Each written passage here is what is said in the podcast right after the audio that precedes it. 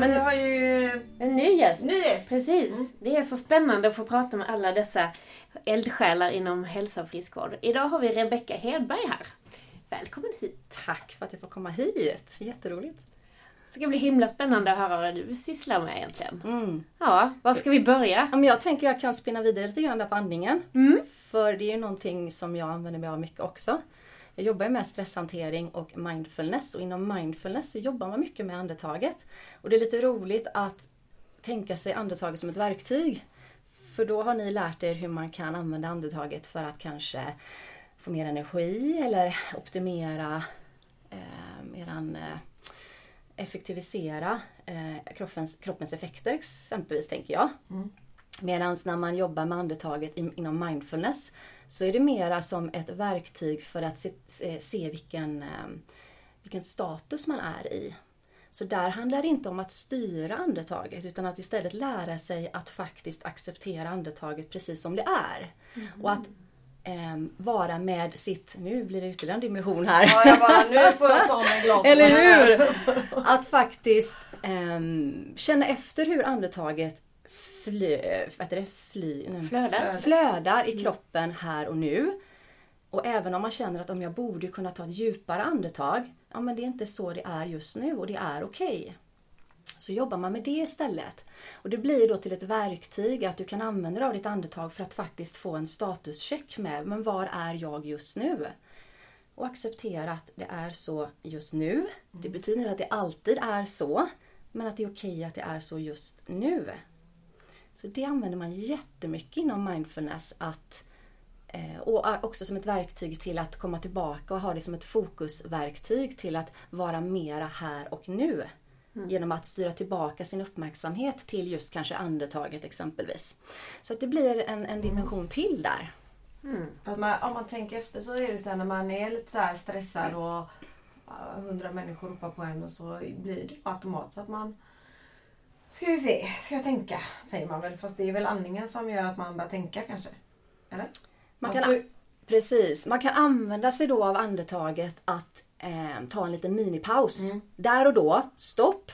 Känn efter hur andetaget känns. Okej, jag andas bara uppe i bröstet. Vad berättar det för mig? Jo, förmodligen att jag känner mig lite pressad eller stressad. För då andas vi väldigt lätt upp i bröstet. Okej, det är information till mig. Mm, vad bra. Det är okej att det är så just nu. Och så jobbar man med det. Vad bra. Vad behöver jag? Efter den här lilla minipausen då som du kan ta när som helst.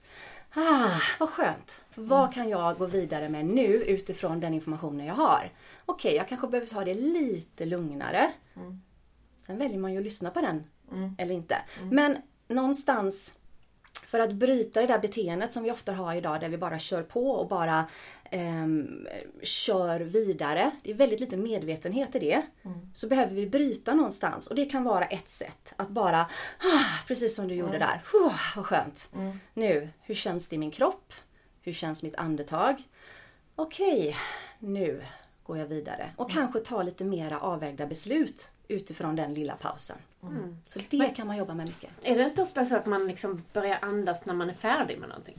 Jag tänker så här, nu kan vi andas ut. Det är till och med ett uttryck. Eller liksom. hur? Och varför har vi det uttrycket? Varför kan vi inte andas under tiden? Hur mycket lättare det har varit då. man ska göra något svårt bara, och nu Mm.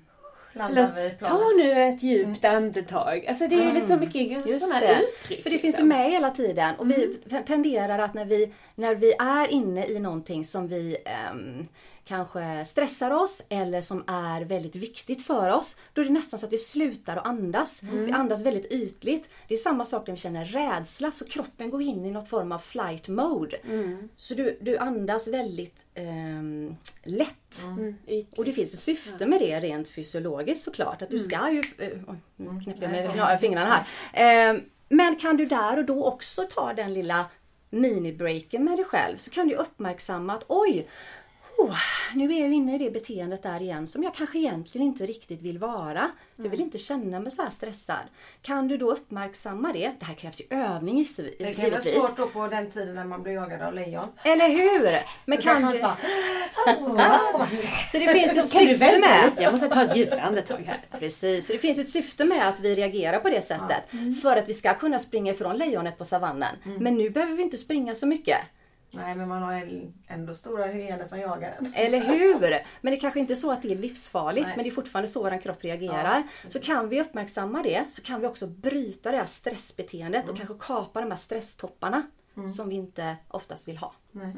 Ja. Så så kan man jobba med det. Mm. Men du med, med att man ska känna efter och liksom acceptera känslan men man ska inte göra någonting åt det? Eller Jo. blir det liksom automatiskt att man gör någonting åt det för att man är medveten? Precis. Det är ju där. Du måste ju bli medveten om någonting som att det inte funkar som du vill för att kunna göra en förändring.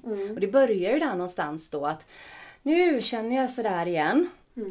Eh, Jag kanske pausar och så, och så känner jag efter eller tar något djupt andetag. Okej, det känns inte riktigt bra just nu. Det känns inte riktigt bra i kroppen, jag kanske inte har någon bra känsla. Hur kan jag göra annorlunda? Men har du inte, och då kan du ju välja något annat. För då kanske du blir mer medveten om att jag kan ju välja A, B, C, D, E istället för bara A. Som jag tänkte i min reptilhjärna från början. Innan jag tog den här minipausen. Så det är där i vinsten kan vara. Du öppnar upp eh, flera möjligheter. Du stiger ur din autopilot. För det är oftast i autopiloten som vi agerar och reagerar och kör på. Men om vi kan kliva ur den genom medvetenhet så kan du ju faktiskt ha, se att du kanske har ett helt spektra med valalternativ. Och det är väl det som också många gånger skapar en väldig stress. Att man känner att man inte har något val utan man måste göra detta. Att man eh, liksom bara man kan... Jaha, nej men jag kan ju faktiskt göra på tre olika sätt. Men kan det inte vara så här, om vi pratar med så här arbetsrelaterat bara för att vi är ute på företag alla tre och jobbar. Om man tänk, när jag tänkte att man är egenföretagare som vi också är alla tre. Så är vi nog bra på att ha de här. Nej, kunden vill inte det men jag vill ändå ha kunden. Så då har man en, en till, man har ett förslag till. Man, men om man är, har en chef som sitter här och att man blir låst i det finns för honom eller henne finns det bara ett alternativ. Och man, då är det ju svårt att andas tror jag. När man, Jag vill ha... Hur Precis. jag än vänder mig så har jag röva fram som vi brukar säga. Aj då. Nej men att man inte får alternativ till. Då tror jag att Just det, är, det. att det är svårt att komma ner i alternativen. Ja men precis. Och jag tänker bara för att jag ser folk runt mig som har fastnat i vinkelvolten. Man tänker sig men du kan göra så, du kan göra så. Fast då kan det också svårt för att en annan börjar berätta det för dig. Mm. Utan man måste låta den komma på det själv. Ja. Eller? Jo, Ja. så Det är ju det ju. en av de värsta grejerna man själv vet. Det är ju när man bara ah, du borde göra det och det. Man bara Det börjar ju någonstans om man backar då. Ehm, Jag kan stå och berätta hur man kan göra. Jag kommer med, med verktyg. Eh, varsågod, här har du en verktygslåda utav mig. Men det, om man backar då så börjar det någonstans precis som du säger där. Att det måste finnas en vilja. Det måste finnas en vilja att faktiskt förändra någonting. Eh, det går inte att hjälpa någon som inte vill bli hjälpt. Ehm, och jag tänker, backar man ytterligare ett steg om man leker med den tanken innan viljan så måste man ju bli medveten om att det här funkar inte riktigt. Att det är någonting som behöver. Det är någonting, jag vet inte vad det är. Så, och sen jag har en, måste finnas en vilja att jag vill göra någonting åt det. Och då, där kommer jag in. Så de personerna som kommer till mig, de, vill ha, de har ju en vilja att göra en förändring. Annars så kommer de inte till mig. nej. Men om du är ute och jobbar på företag kan man inte säga så här alla ska gå till dig. Ja men Fast då precis. kanske man hittar eh, jag tror, jag vet tack, jag gör samma saker, jag gör precis. Men då bara, nej men nu ska du Kajsa gå till Rebecka här. För att jag ser att du behöver det, fast behöver jag inte säga till dig.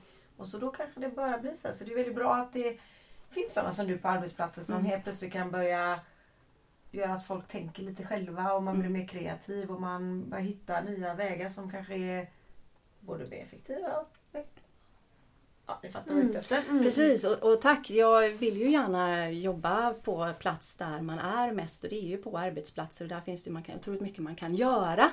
Ehm, men åt, det, det, det är lite grann där också faktiskt att vi brukar jobba utifrån två alternativ ehm, och det är arbetsgivaren får- som får välja. För jag jobbar ju oftast med grupper då eh, på plats, eh, på arbetsplatsen. Och då är det upp till arbetsgivaren, brukar vi bolla innan. Vill du att det här ska vara ett krav, att alla ska delta? För det som kan hända då är att det är många som, det låser sig, de, de vill inte för att de är motståndare till mindfulness som det här handlar om då. Eh, och då är du inte villig att ta emot någonting ändå. Mm. Då kanske det är bättre istället att man erbjuder det till de som är intresserade. Och så börjar de och det här är ju under ett längre perspektiv. Det finns inga quick fix i det här eh, när det gäller stresshantering. Ehm, att de börjar jobba med detta och någonstans längs med vägen så börjar det ske förändringar. Och då får man oftast med dem som har varit motståndare från början för de upptäcker att åh, den här gruppen där, vad är det de gör? Mm. Hmm, det glimrar lite extra i ögonen på dem. Mm. Vad händer där? Jag vill också vara med. Mm. Och så kommer de till efteråt. Ja. Man har en träningsgrupp och så står några och funderar på varför de skrattar och har kul och mm en, ja, det är samma mm. sak mm. men man vågar inte kanske om man inte känner till saker ibland. Mm. mm. Så det gäller att locka in dem på... För det, är det så att man, alltså för mig känns ju mindfulness som ett positivt ord men jag kan mm. tänka mig, jag vet ju vissa andra i min närhet som skulle kanske tycka att åh, liksom, kom inte med det där. Mm. Är det lite så att man är antingen eller vad det mm. gäller begreppet? Men är det lite liksom? så här kill-tjej grej? Um, jag vågar inte riktigt kommentera den för det är, nej, jag, nej. Men jag skulle nog vilja säga så här att har du provat någon gång så har du en större eh, vilja att prova igen. Mm. För då har du oftast en liten tanke med dig att men det här verkar vara någonting som verkar bra. Mm. Och oftast de som är helt anti, de har aldrig ens provat på. Nej, nej, och då är det något läskigt. Något eh, hokus pokus sådär. Och med det vill jag också lägga att det finns en hel del, för dem, vissa personer behöver fakta.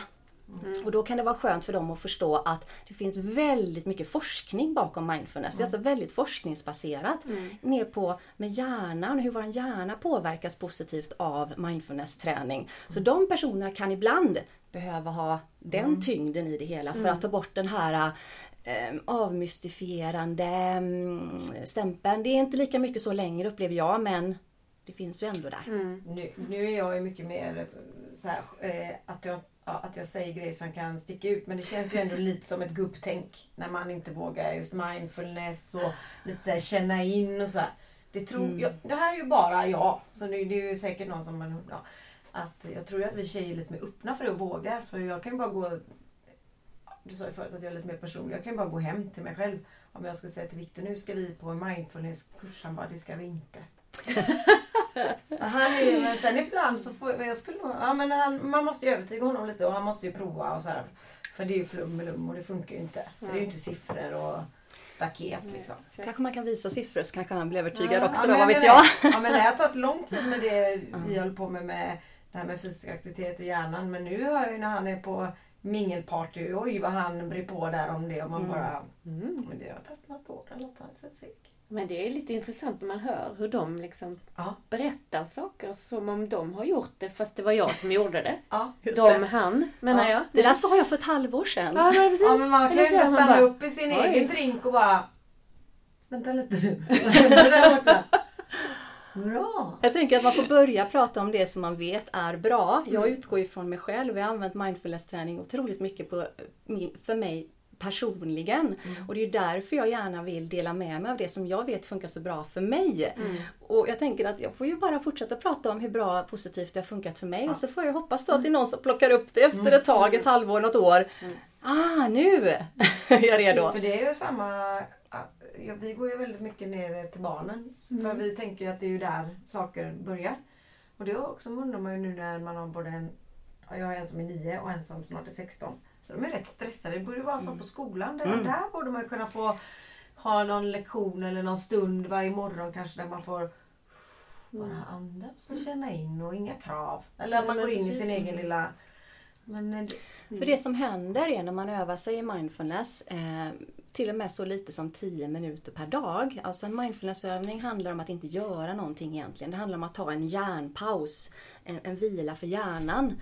Ehm, och låta hjärnan återhämta sig. Det som händer är att du ökar din effektivitet, du ökar din fokusförmåga, alltså din eh, koncentrationsförmåga.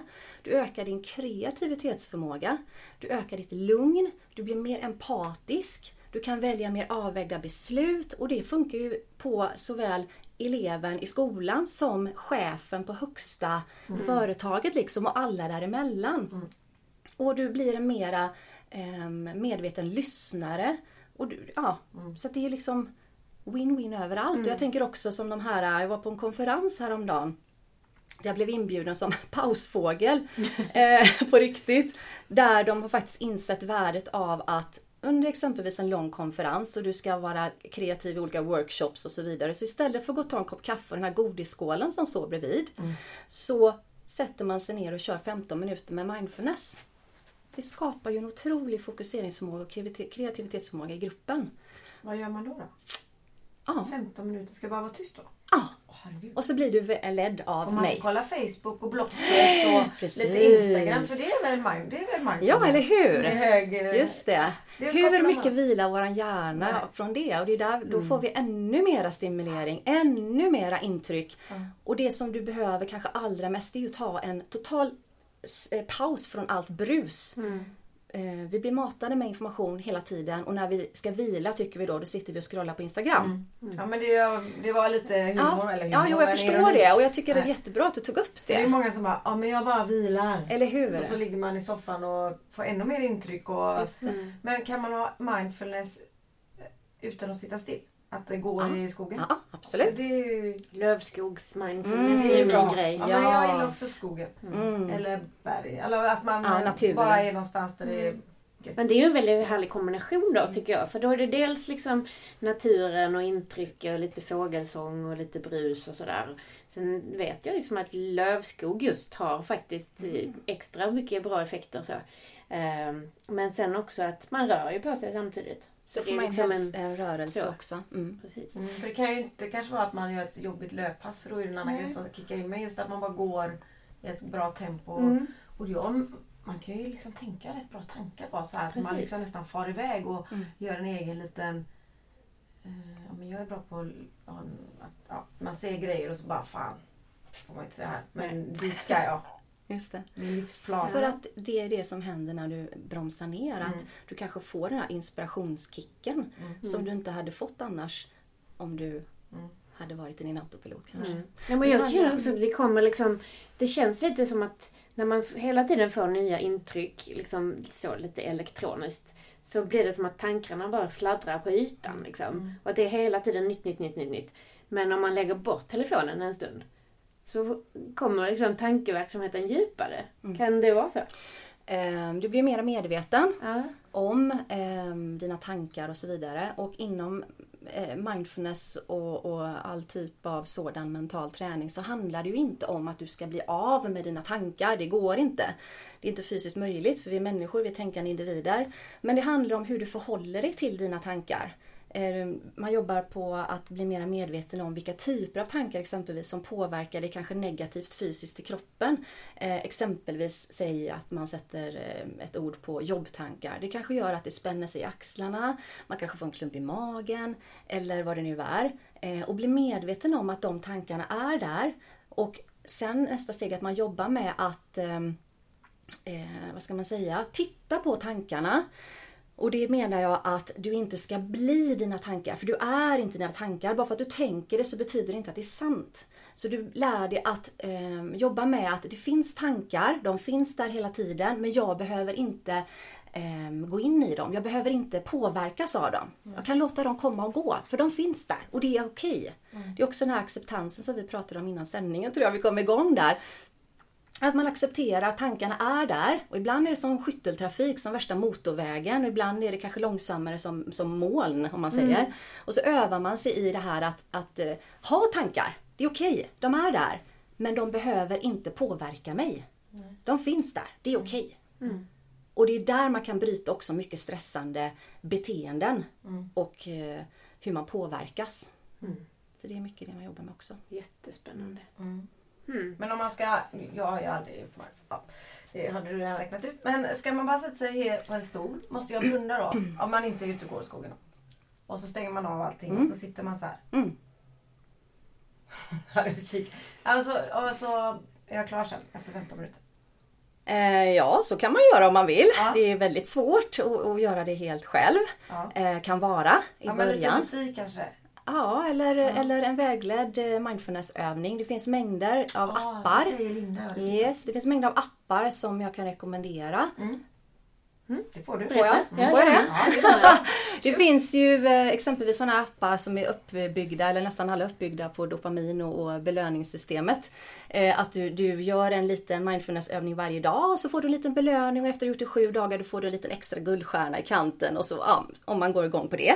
Ehm, och då gör du, du sätter dig ner, eh, tar en paus, tillåter dig själv att få lov att ta hand om dig själv. För det är inte alla som Nej. vill det. Eh, och så lyssnar du på den där övningen. Och då handlar det ofta om att känna efter hur ditt andetag känns. Känna efter hur din kropp känns. Känna efter fötternas kontakt med underlaget. Hur du står och hur andetaget känns. Och sen är du klar då för den gången. Eh, eller om man eh, söker på Youtube så finns det också mängder med Vad heter den appen som hade belöning? För det går man ju igång på. Precis, det finns en engelsk om man tycker det är okej med engelska. Den heter Headspace. Eh, Det finns en svensk som bygger på ett liknande koncept som heter Mindfulness-resan. Det finns även en ehm, en app som eh, ja, den heter Mindfulness. Googla, eh, inte googla, men söker man i App Store eller vad det nu heter på Android. Eh, så söker på Mindfulness så kan man prova olika. För det handlar ju också lite grann om att man hittar en, en röst. För det är ju någon som pratar hela tiden. Som, som känns okej för dig. Det du tycker känns okej kanske inte alls det. Ja, Nej. man behöver eh, tycka att det, ja, men det här är en röst som känns bra för mig. Eh, och bara göra. För eh, det handlar liksom inte om, ja, men kan jag göra för mycket? Måste jag göra det här? Nej men bara gör det. Bara gör. Så var det. Börja någonstans liksom. Mm. Skönt. Kan jag? Kan Ja. du? Ska vi glida över lite Ja, på det här med vi glider. högkänslighet? Ja. Det är så himla eh, spännande område ju. Mm. För eh, ja, jag hade aldrig hört talas om det innan Och jag, jag trodde träffade att det dig. var att man var... Elöverkänslighet trodde du ja. ja. ja. Ja. Nej men vill du berätta lite om det? Det kan Det jag känns som ett ganska göra. nytt liksom, begrepp i Sverige kände Mm. Eh, Svenska Dagbladet tror jag det var som introducerade en artikelserie om högkänslighet eh, 2010 eller 2011. Och den artikelserien tror jag det är deras mest sökta på. Eh, och det finns fortfarande att eh, ta del av på nätet. Eh, och de presenterade begreppet inom situationstecken. Det har ju funnits med i 20, ja, säkert ännu längre i USA och sådär. Men det var då det blev mer välkänt i Sverige.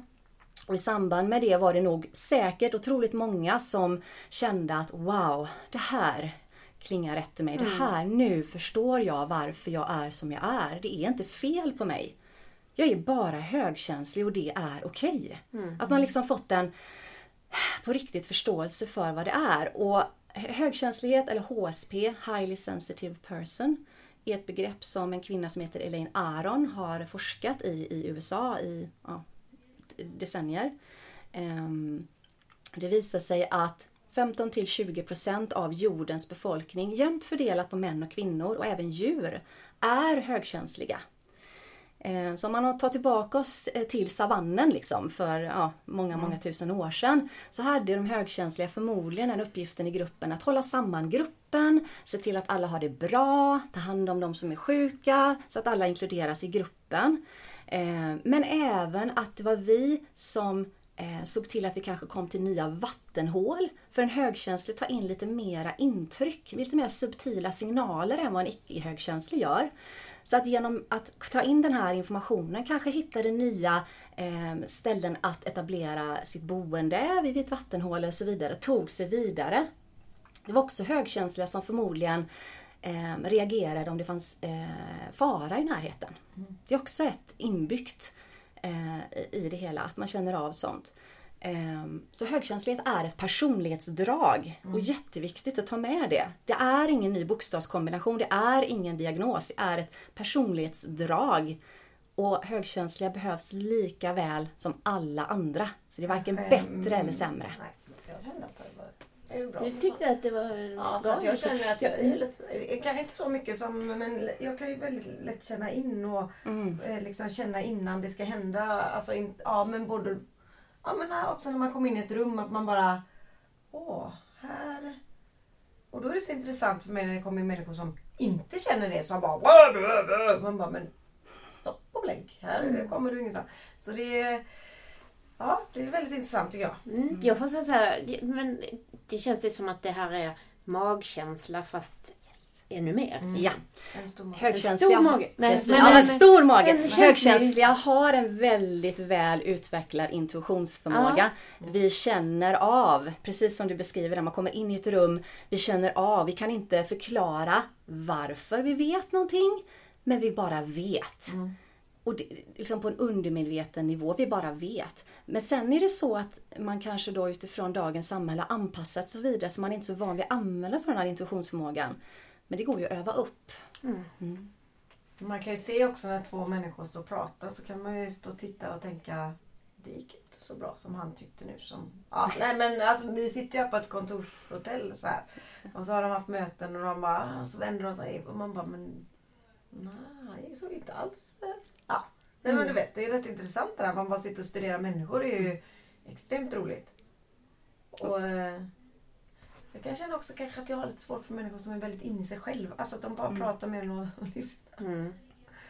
Att, att eh, du, för att du vill ta in mera signaler eller jobba med kanske på det sättet som kanske en icke-hörkänslig inte alls känner av. Och Nej. jag, tro, jag trodde på riktigt, när jag upptäckte det här begreppet eh, för mig själv, så trodde jag att alla kände lika mycket. Jag trodde att alla kände av lika mycket som jag. Jag trodde alla kände av allt lika starkt.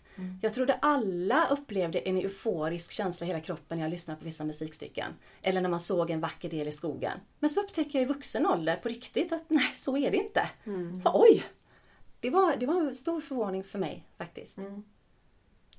Men också att man kanske kan känna sig lite utanför åt andra hållet. Mm. Och det är många som upplever det som, som högkänsliga, just det där att ehm, det är något fel på mig och man har skapat hela sitt liv utifrån att det är något fel på mig. Man har kanske fått höra att men du känner för mycket, du, eh, du eh, är för känslig eller att du, du tänker för mycket. Eh, du är blyg. Och så har man liksom satt en, en, en kollektiv negativ stämpel på de fantastiska egenskaperna som kan vara värdefulla om man vågar använda sig av dem som något fel. Och de personerna, det är mängder. Tänk 20 procent av fo- eh, Det är Sveriges ju var befolkning. femte person. Ja! Det är ju jättemycket. Som då kanske anpassat sig till en vardag där det inte är okej att få lov att ta in mycket känslor eller ta in mycket intryck eller tänka mycket. För det är också ett högkänsligt drag att man gärna analyserar och vrider och vänder och tänker några dimensioner till än vad en icke högkänslig gör. Men då kan man, nu är det så modernt att eh, sätta så här, diagnoser så här. eh, Mm. Han har säkert ADHD eller hon har barn. Mm. För jag tänker lite också att man kan ju... Eh, ja. Barn kan ju ha det så tror man att man har en eh, diagnos för att de kanske är lite känsligare och kanske lite, eh, som du sa förut, att man kanske Mm. behöver gå ifrån och vila för att man klarar inte det här Precis. lite ja, fast det behöver inte vara att man... Det är inget fel att ha ADHD heller. Men jag menar bara att det, man behöver inte eh, diagnostisera. Diagnostisering, ja, Alla. Det verkar som att ehm, vissa, om man då ska ta till ADHD, att vissa eh, symptom kan vara likadana som en väldigt hög, eh, överstimulerad högkänslig person. För föreställ er en person som är högkänslig som då tar in mera intryck både på medvetet och undermedvetet plan och sorterar in de här i kanske trippelt så många fack än vad en icke högkänslig gör. Den hjärnan går ju på högvarv hela tiden för att liksom sortera allting. Och då behöver man också vara mer snäll mot sig själv och känna efter vad behöver jag just nu? Och faktiskt återhämta sig och ge hjärnan vila ibland. Ehm, Gör du inte det och, och kör över dig själv, som jag själv var världsbäst på att göra, ehm, så blir det att eh, man blir överstimulerad. Och att du kanske har svårt att koncentrera dig, du har svårt att sitta still, du har svårt att slutföra uppgifter. Och det är ju symptom som är ganska lika ADHD. Så att det behöver ju inte vara en diagnos utan det kanske kan vara en person som är högkänslig och väldigt överstimulerad. Och tillåts den att faktiskt få lov att känna efter vad den skulle behöva så kanske den skulle må bra i det. Men handlar det, för det låter ju när du berättar som att det handlar om liksom att känna in känslor, liksom stämningen i rummet och, och lite energier och sånt. Men är man även överkänslig eller är man även mer känslig för ljud och mm, liksom ljusflimmer och sådana saker. Kan vara det och alla, ingen är ju eh, exakt likadan, alla människor är olika och så även högkänsliga personer. Men det kan vara ja att du har kanske svårt för vissa typer av ljus, eh, vissa ljud, eh, just de här yttre eh, sinnena. Eh, det kan vara så att du är väldigt, eh, eh, vad heter det, upplever smärt, smärta väldigt kraftigt. Ehm, Eller att du kan njuta av det som är eh, mjukt väldigt mycket. Ehm, Det betyder inte att det är så för alla. Det finns liksom eh, ehm, kriterier, liksom, eller inte kriterier men olika saker. Stadier. Som, ja men precis, eller inte stadier heller. Men säg att det finns kanske tio olika saker som ja men det här kan känneteckna en högkänslig. Då betyder det inte att du upplever alla Nej. utav dem utan Nej. vissa av dem. Och det finns ju gråskala också. Liksom. Det finns liksom inte högkänslighet och icke utan det finns en gråskala precis. däremellan. Men kan man vara lågkänslig då? Oj, det vet jag inte. Det kan man säkert. Vad skulle det vara? Ja, Att man inte känner smärta och att man... eh, Det kan vara en icke högkänslig då kanske. Men kan det vara så att man är eh, liksom i olika... eh, Om man har mycket runt omkring sig är man mer känslig för stimulans och intryck också. Alltså är man... Så jag tänker mig som att är man stressad så har man liksom skalat bort ett skal och så blir det ännu mera... eh, Ja, att man tål ännu mindre då. Så kan det säkert vara, för så är det nog för gemene man gissar jag. Att är det så att du är i en stressad situation kanske i livet så eh, orkar man ju inte med lika mycket. Och så är det nog, skulle jag hårdra det, Mm. för alla. Så att eh, säkerligen ännu mera för en högkänslig då kanske. Mm. Mm. Ja. Har du några så här eh, konkreta tips? Vad kan man göra liksom om man känner de här? Är det mindfulness som hjälper? Mindfulness kan absolut vara ett sätt. eh, Men framförallt att kanske ställa sig själv frågor. Och det här kan ju alla göra. Vad behöver jag just nu? Hur känns det i mig? Vad behöver jag? Men du kan använda det till positivt också tänker jag. Absolut. man- Högkänslighet, ja. ja. Mm. Så man behöver inte vara att man bara, åh vad... Utan bara, mm, nu har jag en känsla här. Hur kan jag Mm. spränga murar genom att eh, ta Just det. saker längre? Precis. För då Och, kan man ju kanske se ett mål Ja, tydligare. yes. Jag tänker att man har en tydligare... Alltså man, Mm. bara- Men att man använder energin Ja, istället för att man låter den förtära Så man inte tar bort den utan att man eh, kanske framhäver den istället. ja, det är ju det jag ja. jobbar för. Ja. För du ska ju inte ta bort den. Det är ju som att kapa bort en del av dig själv. Det är ju din personlighet det här. Varför ska du inte få lov att vara hela, fulla, stora, vackra du som du är? Ehm, så tänk om man skulle kunna använda sig av det istället. Att just det här blir till din fördel. Du ser mer, du är medveten om mer än vad kanske en inte högkänslig är. Vilken otrolig eh, egenskap det är att komma med till bordet. Exempelvis i ett företag. Du ser möjligheter som ingen annan ser. Du tänker utanför boxen som ingen annan gör för du är medveten om alla möjligheter. Ehm, så det är ju fantastiskt bra. Så man utnyttjar, om man har en sån i sitt företag så ska man utnyttja den att eh, hänga på eh, loket med vagnarna liksom. Absolut. Tänker jag. Yes. Ge den. Ja. Man får en, de kanske behöver lite mer frihet i sin kreativitet. Alltså Mm. tänka och så får man väl hänga på lite. Inte bara, för det är väl, nu ska inte jag säga att jag är högkänslig för jag ju- nu har jag lärt mig det här ordet typ för en halvtimme sedan. Ja men jag tycker ju checka in en Mm. massa boxar Men här jag på tänker det. att man har ju väldigt svårt för nejsägare. Mm. Alltså jag blir så, jag höll ju på att dö igår. För jag... Det var faktiskt Linda. Nej men att vi ser ju saker, jag ser ju... Jag är ju liksom på andra sidan eh, liksom, ja. Du ser möjligheter. Jag ser bara, ja. Och så hon kan det kan inte hennes fel att hon inte ser vad jag ser. Och det, du vet man blir ju helt så här kokig. Så jag fick prata om det i morse att det var inte meningen att jag skulle bli så sur. Men det blir ingen, för henne blir det ju ingen energi när någon bara mm. Det kan Nej. ju vara, tänk att lä- liksom allt jag det måste ju här. lära mig att säga det så jag får med Ja. henne. Inte bara hoppa över 17 steg och vara här. Utan jag måste ju få henne med på alla 17 steg. Och det får jag ofta. Hon är väldigt bra på det. Tänk om man kan lära sig mera om sig själv ehm, och även i sammanhang med kollegor och sådär och faktiskt utnyttja de fördelarna som man har oavsett vilka, vilka personlighetstyper man är. Ehm, Så det man gör fel, jag gör fel är ju att jag hoppar över alla trappsteg. Jag hoppar ju från nedersta trappan och så är jag uppe. Och då är det svårt för människor att hänga med på... Och tänk om det inte är fel att göra det. Men att vara medveten om att inte alla andra gör det. Så du tar ditt jättehopp. Det är ju guld. Och sen så tänker du att men alla andra är inte som jag. Nu hjälper jag dem upp för resten. Mm. För jag ser vad det finns här uppe. Mm. Det är lite så som man Ja. får tänka. Så får man gå ner tre trappsteg och hämta Mm. dem lite. Precis. Men, Du ser den här superwoman-manteln på dig här.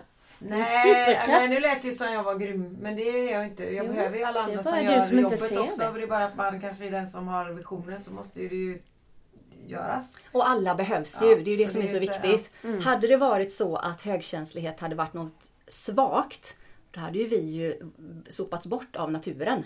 Mm. Då hade vi ju inte funnits längre. Men det gör vi och vi är här. Mm. Us. Precis. Ja, men jag tycker det låter som en superkraft. Det kan vara superkraft. Det kan ju ADHD vara med också. Så man, Ja, de människorna som har det ska ju verkligen inte tryckas bort utan Mm. de ska ju också användas på rätt sätt. Men ofta så blir det, tänker så himla mycket på skolan, man blir ju Mm. sittande där och ska alla vara lika. Och det är där det blir fel i svenska skolan tycker jag. Att man inte får vara sig själv. Nej men precis, men sen också vilken otrolig arbetsmiljö. oh, eh.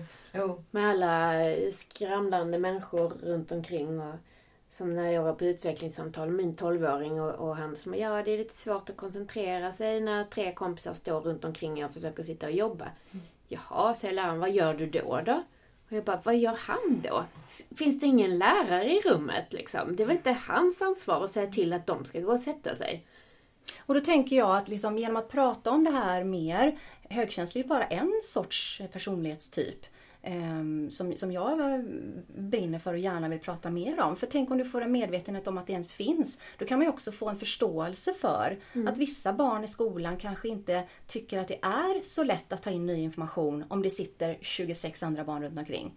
Ehm, nu förstår jag också att det är svårt att anpassa till all, alla. Men den förståelsen kan ju kanske vara en början någonstans att Och även på en arbetsplats, att alla passar inte att sitta i ett jätteöppet landskap. Men sätter du den, rätt person på rätt plats Mm. så kan den ju utföra grymt bra jobb. Men prata om det. Det här är ju öppet landskap här utanför. Och då, Daniel som inte han pratar ju väldigt mycket i telefon. Måste ju det, se sina skärmar. Och då var det en annan tjej som sa hon klarar inte det så hon får gå hem och jobba. Så Mm. är det så himla smart det här med öppna landskap då? Inte för alla. Nej. Eller in, nej.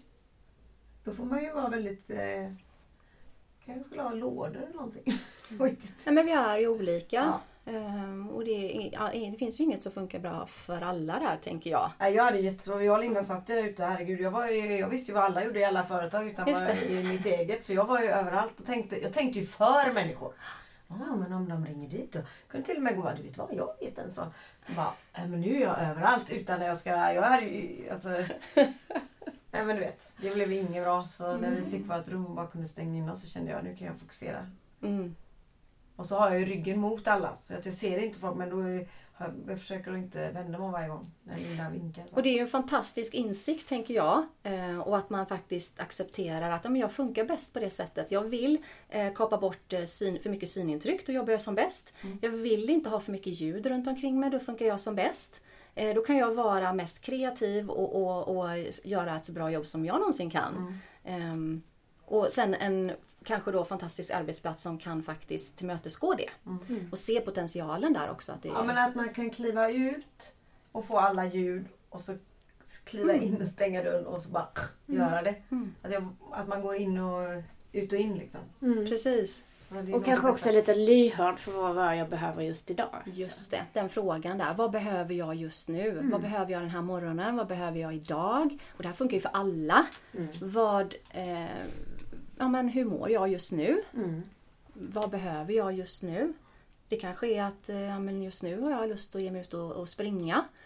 Eller, nej just nu vill jag bara sätta mig ner i ett tyst rum och, och släcka lampan. Men det är väl det lite som jag kan säga lite problem med företag att det är så himla styrt av klockan. Mm. Och, och samtidigt inte. För det, man blir så här, jag kan bli lite förvirrad i, i det nya samhället. Man, man har en arbetstid mellan 8 och 5. Där man, är, nej, man får inte gå på träning på lunchen för det hinner jag inte. För då hinner jag inte äta för då hinner jag inte svara på mejlen som är där då. Hä, hä. Samtidigt så är du, liksom, har du med dig dina grejer hem så du kan också mm, sitta till 11 på kvällen och jobba. Men hallå, vad tog... Om man ska jobba... Har vi inga tider längre då måste det innebära att jag får... Nej men jag känner för att gå ut och springa en halvtimme klockan 10 och 13. Mm. Mm. För att jag, har, jag vet att jag inte har någon, ett möte som någon annan väntar mig. Men det känns väldigt styrt samtidigt som det ska vara flexibelt samtidigt som man inte har någon fritid alls. Ja, nu vet, ja. Flexibiliteten blir att det inte blir någon fritid alls. Ja, ja. exakt. Mm. Och särskilt nu när Rebecka och jag var ju på samma kurs i, i Instagram häromdagen. Mm. Mm. Och det är ju otroligt. Alltså, då blir det ju den delen av ens företagande sköter man ju också lite för man tycker kanske inte det är jobb på riktigt. Eh, och så är de flesta som man kommunicerar med gör det på sin fritid. Så det blir liksom, det äter ju, det kan ju äta hur många timmar som helst.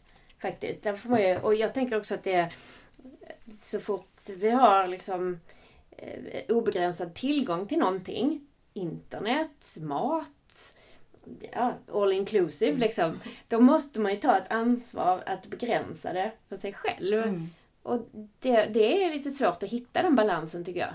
Och det handlar ju om faktiskt, vad är det jag mår bra av? Det är ju mm. samma när det gäller mat, det är samma när det gäller träning, det är samma sak när det gäller det här också. Att faktiskt ta hand om sig själv mentalt, om man nu ska kalla det för så. Mm. Det är bara att vi har inte riktigt lärt oss att ställa den frågan. Vad behöver jag? Upplever jag. Mm. Det är inte alltid okej okay det som Friskvårdspodden handlar om. Mm. Ja. Vi pratade om det um, mm, här om avsnittet. Också, ja. Vad är friskvård egentligen? Och vad är lagom pratar också. Och vad, ja, men jag tycker så att eh, frihet är frihet och alltså, det går inte att ha både och på samma ställe. Nej. Fattar ni vad jag menar? Fritid menar du? Inte frihet? Eller? Nej, nej, men jag menar, nej, men, nej, men jag Jobbet är som ett fängelse. Att, nej men man kan ju inte ha att jag, jag, du har 9 till 5. Mm. Då ska du jobba. Pum, pum, pum. Och sen ska du ta med dig datorn hem och då ska du, för då blir det inget, alltså om man inte får någon frihet på arbetstid mm. så måste du ha din fritid. Mm. Så tänker jag. Mm, mm. Mm. För du kan inte liksom blanda dem. Men däremot har du väldigt mycket fritid på din arbetstid. Då kanske jag kan kräva av dig att, ja men visst du kan eh, ha mindfulness eller träna eller vad vi vill. Mm. Eller inte vad vi fick, men ni fattar vad jag menar. Mm. Men då kanske du måste sitta en timme på kvällen och svara på eller göra färdigt din mm. powerpoint. Eller vad ja, ja, Men, men det går jag... inte liksom att bestämma Nej. över människors liv i 24 timmar. Nej. Sen tänker jag också att äh, återigen då, vi mår bra av olika saker. Det finns kanske vissa som mår bra att ha de där fasta mm. klockslagen. Eh, och det funkar bra för dem. Mm. Eh, och så finns det vissa då som, som ser att det finns någonting mer mm. eh, som kanske inte funkar inom de ramarna utan att man söker sig någon annanstans. Så jag tänker att då att få lov att söka sig någon annanstans med vad det nu är, driva eget eller ja, ha mera fri, frihet på mm. jobbet. Ehm, att man kan hitta, för det första kanske våga sig och söka sig till någonting annat. Om det är så att du inte märker att det funkar där du är. Mm. Så gör en förändring. Mm du behöver inte vara kvar där. Nej, men det Funkar det inte för det, dig, vad vill du ha istället? Ja, det är ju upp till en själv. Man kan inte bara sitta och gnälla. Men det är samma som man tänkt så man fastnar eller man sitter här på kontoret och så bara jag går hem nu. Det är ju kanske då den här eh, briljant, alltså jag hinner knappast hem ibland. Innan jag har ringt Linda och hon inte svarar för att hon kanske inte vill prata med mig. Det var ju då den kom. Jag har suttit där i tre, fyra timmar och bara du vet som de här eh, gamarna i Djungelboken. Vad gör du? Vad gör du? Vad tycker du där? Du vet dem. Och sen bara, där kom den. Ja. Bara för att jag såg den i affären. Hon är ju den som är pusselbiten. Alltså det, så börjar man så. Mm. Så det, man måste gå utan, eller inte man, jag måste gå utanför ibland och sortera lite vilka som... Och jag tänker det är mycket det jag vill jobba med också, eller jobba med också att, att göra de här små minipauserna på arbetstid. Mm. För att eh, få hjärnan att eh, kanske ta in nya intryck och få nya eh, kreativa idéer. Mm. Eller bara att man får pausa och faktiskt ah, hämta lite kraft en stund. Och det kan ju vara antingen om man gör rörelser eller om man sätter sig och kör en stund med mindfulness eller går ut en kort promenad eller mm. faktiskt bara går och tar en kaffekopp. Mm. Att du, du liksom byter miljö mm. en liten stund. Mm. Allt det där eh, pausandet ger ju någonting. Mm. Det ger ju en positiv effekt. Ja, men igår var det satt det fast i mitt huvud. Då fick jag låna Thomas hund där borta. Så gick jag runt huset och snackade med Jackson lite. Mm. komma tillbaka lite mer klart. Du ser. Mm. Har du någon här snabb favoritövning som vi skulle kunna avsluta med? Eller så här, som Ja, man kan eh, bara, ehm, jag som funkar att förmedla bara en, en, Ja. Om vi ska Ja. avsluta med den så kanske vi avslutar här. Men du måste ju veta hur vi får tag på dig. Ja, Ja. eh, man eh, kan gärna följa mig på Instagram och Facebook. Halsa i nuet. Mitt företag heter Hälsa i nuet. Alltså halsa i nuet blir det. Där är jag aktiv. Känns Det kul, känns konstigt. Nej men så är det. Ja. Eh, och där försöker jag förmedla inspiration och idéer, tips och tricks. Mm. Och det gör Och du jättebra Tack tycker jag. snälla. Jag bara såg en sån här livesändning bara, ja men nu ska jag andas. Mm. Ja. Tack så mycket. Eller så går man in på min hemsida som heter samma sak, www.halsainuet.se.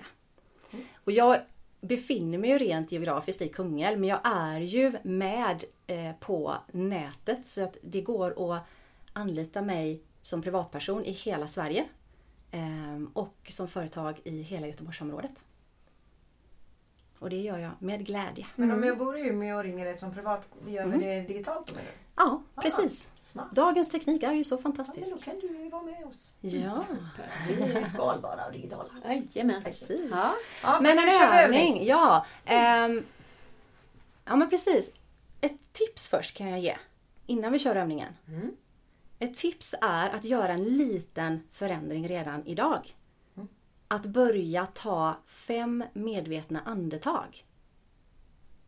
Det är ett tips. I bilen, innan du vrider på tändningsnyckeln, ta fem andetag. Det tar inte mer än 30 sekunder, jag lovar. Du har den tiden efter att du har vridit av nyckeln kanske, om det känns bättre, innan du går ur bilen. Ta de andetagen. Innan du har gått ut från toaletten, när du har varit på toaletten.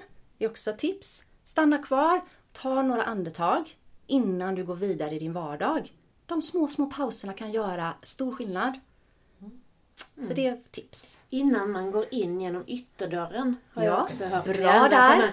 Nej men för att man liksom då verkligen lämnar jobbet liksom. Så, Precis. nu är jag Eller ta hemma. sats för att bara... Ta sats för att ta stora klivet över alla skorna. Så. Nej, men Eller hur? det- mm. Man får hitta sina sätt och när det passar bra. Så det var bara tre förslag. Liksom. absolut. Men de Bra. fem andetagen, Det ska behöva. värdefullt. Mm. Så en kort, kort mindfulnessövning då. Mm, okej. Nu står ju vi upp här och det är också helt okej. Så ställ dig så att ni har kontakt, eh, känner ja, att det är bra balans. Och så blundar ni. Och så känner du fötternas kontakt mot underlaget. Känn efter hur din kropp känns just den här stunden. Och så känner du efter hur ditt andetag känns. Och det är inte det här andetaget du behöver styra utan du bara lägger märke till hur ditt andetag upplevs just den här stunden. Känn efter hur din sinnesstämning är. Och låt det vara precis som det är just nu. Och så tar du ett riktigt djupt andetag som du får lov att styra.